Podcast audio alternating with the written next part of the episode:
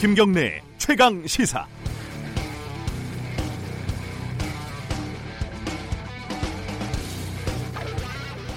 조국 장관 동생에 대한 구속영장이 기각이 됐습니다. 민주당에서는 당연한 기각이다. 한국당에서는 사법부의 수치다. 뭐 이러고 있습니다. 판사는 어, 청와대 눈치가 아, 판사가 청와대 눈치를 봤다. 뭐 이런 뜻이죠. 한국당 얘기는 담당 판사 이름이 명재권인데 어디서 많이 들어본 것 같지 않으십니까? 어, 바로 얼마 전에 조국 장관 관련 수사에서 압수수색 영장을 남발했다고 비난을 받던 어, 그런 사람입니다.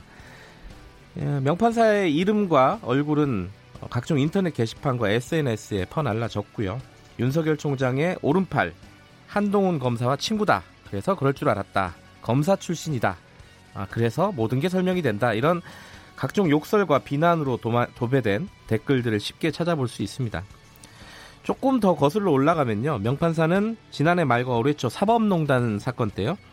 대법관에 대한 압수수색 영장을 발부를 해서 강직한 판사다 이런 칭송을 받은 적이 있습니다. 물론 반대쪽에서는 무리한 영장이라는 비판과 함께요. 유영재 판사의 SNS 글을 빌려보면 명재건 판사는 자기도 모르게 어느 날 갑자기 구국의 영웅이 됐다가 또 어느 날 갑자기 검찰의 앞잡이가 됐다가 또 어느 날 갑자기 어, 청와대의 눈치를 보는 판사가 된 셈입니다. 이런 걸 염량세태 뭐 이렇게 표현을 해야 하나요? 명판사님 인터뷰를 한번 해보고 싶습니다. 구국의 영웅인지 어, 검찰의 앞잡인지 명판사님 문자를 기다리겠습니다. 샵 9730 짧은 문자는 50원 긴 문자는 100원이고요. 콩 이용하시면 무료로 보내실 수 있습니다. 유튜브 라이브 열려 있으니까요. 실시간 댓글로 참여하시도, 참여하셔도 좋겠습니다. 10월 10일 목요일 김경래 최강시사 시작합니다.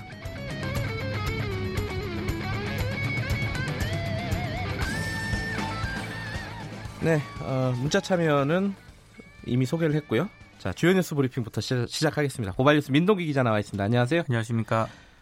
이게 며칠 만에 또 6일 아, 만인가요? 확진이 아프리카 돼지열병 확진이 또 나왔죠? 그렇습니다. 네. 경기 연천군에서 접수된 아프리카 돼지열병 의심 신고에 대해서 정밀 검사를 했거든요. 네. 양성으로 판정이 됐습니다. 14번째 확진 아, 사례고요. 아, 벌써 14번째인가요? 네. 네. 지난 3일 이후 6일 만에 또다시 확진 사례가 나왔습니다. 농식품부가 완충 지역 지정을 통해서 다른 지역으로 확산하지 않도록 할 방침인데요. 네. 그러니까 아프리카 돼지 열병 발생 농장 반경 10km 바깥 지역을 띠처럼 둘러가지고 방역을 강화하겠다는 겁니다. 네. 이렇게 되면 해당 지역의 양돈 농장들은 살처분과 수매 대상이 아니더라도 정부의 집중 관리를 받게 됩니다.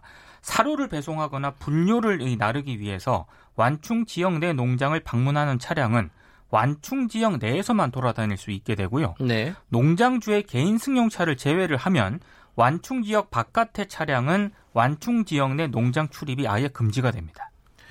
그러니까 충청도 이남으로 지금 확산이 안 돼서 다행이긴 한데 네. 어, 이 접경 지역에서는 계속 이렇게 어, 뭐랄까요 확진 판정이 계속 나오고 있어서 걱정입니다. 네.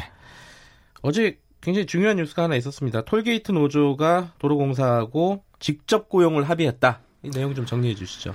우여곡절 끝에 한국도로공사와 한국노총노조가 정규직 전환 방안에 합의를 했습니다. 네. 그러니까 노동자들이 직접 고용을 요구를 하면서 경부고속도로 서울요금소 지붕에 오른 지 102일째 만인데요. 합의 내용은 자회사 전환에 동의하지 않은 수납 노동자 가운데 현재 2심 계류 중인 수납 노동자 116명은 도로공사가 직접 고용하도록 했고요. 1심에 계류 중인 수납 노동자 900여 명은 일단 임시직으로 고용한 이후에 1심 판결에 따라서 직접 고용하도록 합의를 했습니다. 네. 노동 조건에 관한 협의는 추후 진행하기로 했는데요.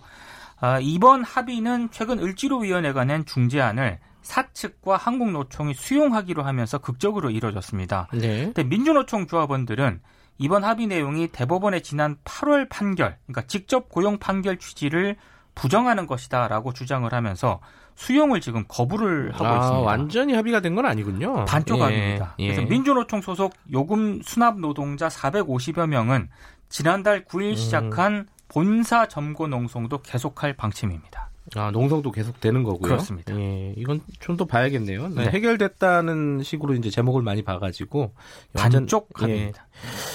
어제 어, 한글날 휴일이었죠. 어, 조국 장관을 반대하는 집회가 대규모로 열렸습니다.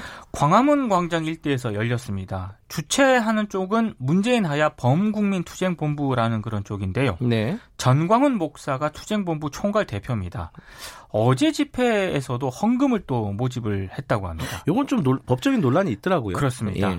집회 참가자들은 문재인 하야 조국 아웃 이렇게 앞뒤로 적힌 손팻말을 들었고요. 네. 태극기와 성조기 이스라엘기를 또 흔들기도 했습니다. 이스라엘기요? 네. 네. 아, 노년층이 좀 많긴 했는데요. 20대 청년이나 가족 단위 참가자들도 좀 있었습니다. 서울대 학생들도 뭐 이렇게 뭐 부분적으로 유인물 같은 걸 나눠주고 그렇습니다. 그런 모습이 보이더라고요. 자유한국당은 여야가 의회 정치 회복을 선언한 상황을 고려해서 집회 전면에 나서지는 않았지만 지도부가 개인 자격을 전제로 집회에 총출동했고 참여 동로 메시지도 내놨습니다. 네. 김진태 의원은 연사로 나서 가지고요. 10월 항쟁이라 부를 만큼 많은 시민들이 모였다 이렇게 주장을 했습니다. 어, 오늘은 이 브리핑 끝나면은 정미경 자유한국당 최고위원 연결해서 어제 집회에 대해서 좀 얘기를 나눠보도록 하겠습니다. 네. 유시민 작가와 어, KBS 간의 이제 공방이 계속되고 있습니다. 네. KBS가 이제 입장을 내놨는데요. 네. 어, 정경심 교수의 자산 관리를 맡았던 한국투자증권 프라이뱅커 이 네. 김경록 차장과의 인터뷰를 두고, 두고 계속 논란이 제기가 되니까 네. 조사위원회를 구성하겠다고 밝혔습니다. 시청자 위원, 언론학자 등 외부 인사가 포함이 된다고 하는데요. 네. 최근 의혹이 제기된 이 조국 장관 검찰 관련 취재와 보도 과정에 대한 조사를 전방위적으로 벌이겠다고 밝혔고요. 으흠. 최대한 이른 시일 내에 이 결과를 공표하겠다고 밝혔습니다. KBS는 진상조사가 이뤄지는 동안 조국 장관 및 검찰 관련 보도를 위한 특별 취재팀을 구성을 해서 관련 취재와 보도를 이어가겠다고도 밝혔는데요.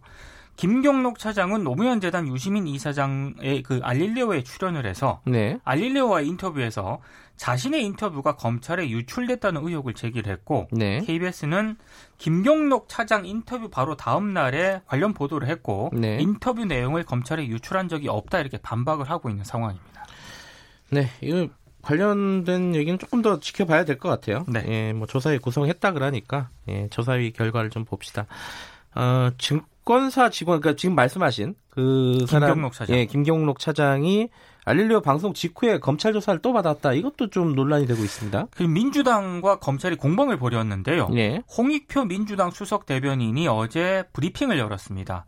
검찰이 이 김경록 차장을 저녁 7시, 그러니까 밤, 네. 지난 8일 밤 저녁 7시부터 밤 11시까지 조사를 한 것으로 확인이 되는데 그건 부적절한 조사다라고 지적을 했고요. 네.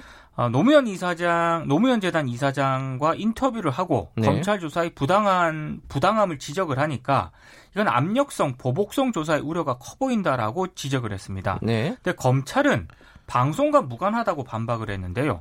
지난 8일 저녁 피의자 김 씨와 변호인의 동의로 조사가 이루어졌고 인사청문회 당일 김경록 씨가 정경심 교수에게 켄싱턴 호텔에서 노트북을 전달했는지 확인하기 위해서 CCTV 검증 절차를 진행을 했다고 반박을 했습니다. 그 노트북이 쟁점 중에 하나인데, 네. 그죠? 그게 CCTV를 보니까 전달이 된 것으로 검찰은 보고 있는 거고, 그렇게 판단을 네, 하고 있죠. 정경심 교수 측은 아니다라고 계속 주장을 하고 있는 거고요. 네. 어, 다음 소식 좀 전해주시죠. 관료 출신 대기업 사회이사 가운데 검찰청 출신이 가장 큰 비중을 차지를 한 것으로 조사가 됐습니다. 그래요? 네. 오. 기업 평가 사이트 CEO 스코어가 네. 국내 30대 그룹 계열사 가운데 분기 보고서를 제출하는 기업 190곳을 조사를 했거든요. 네.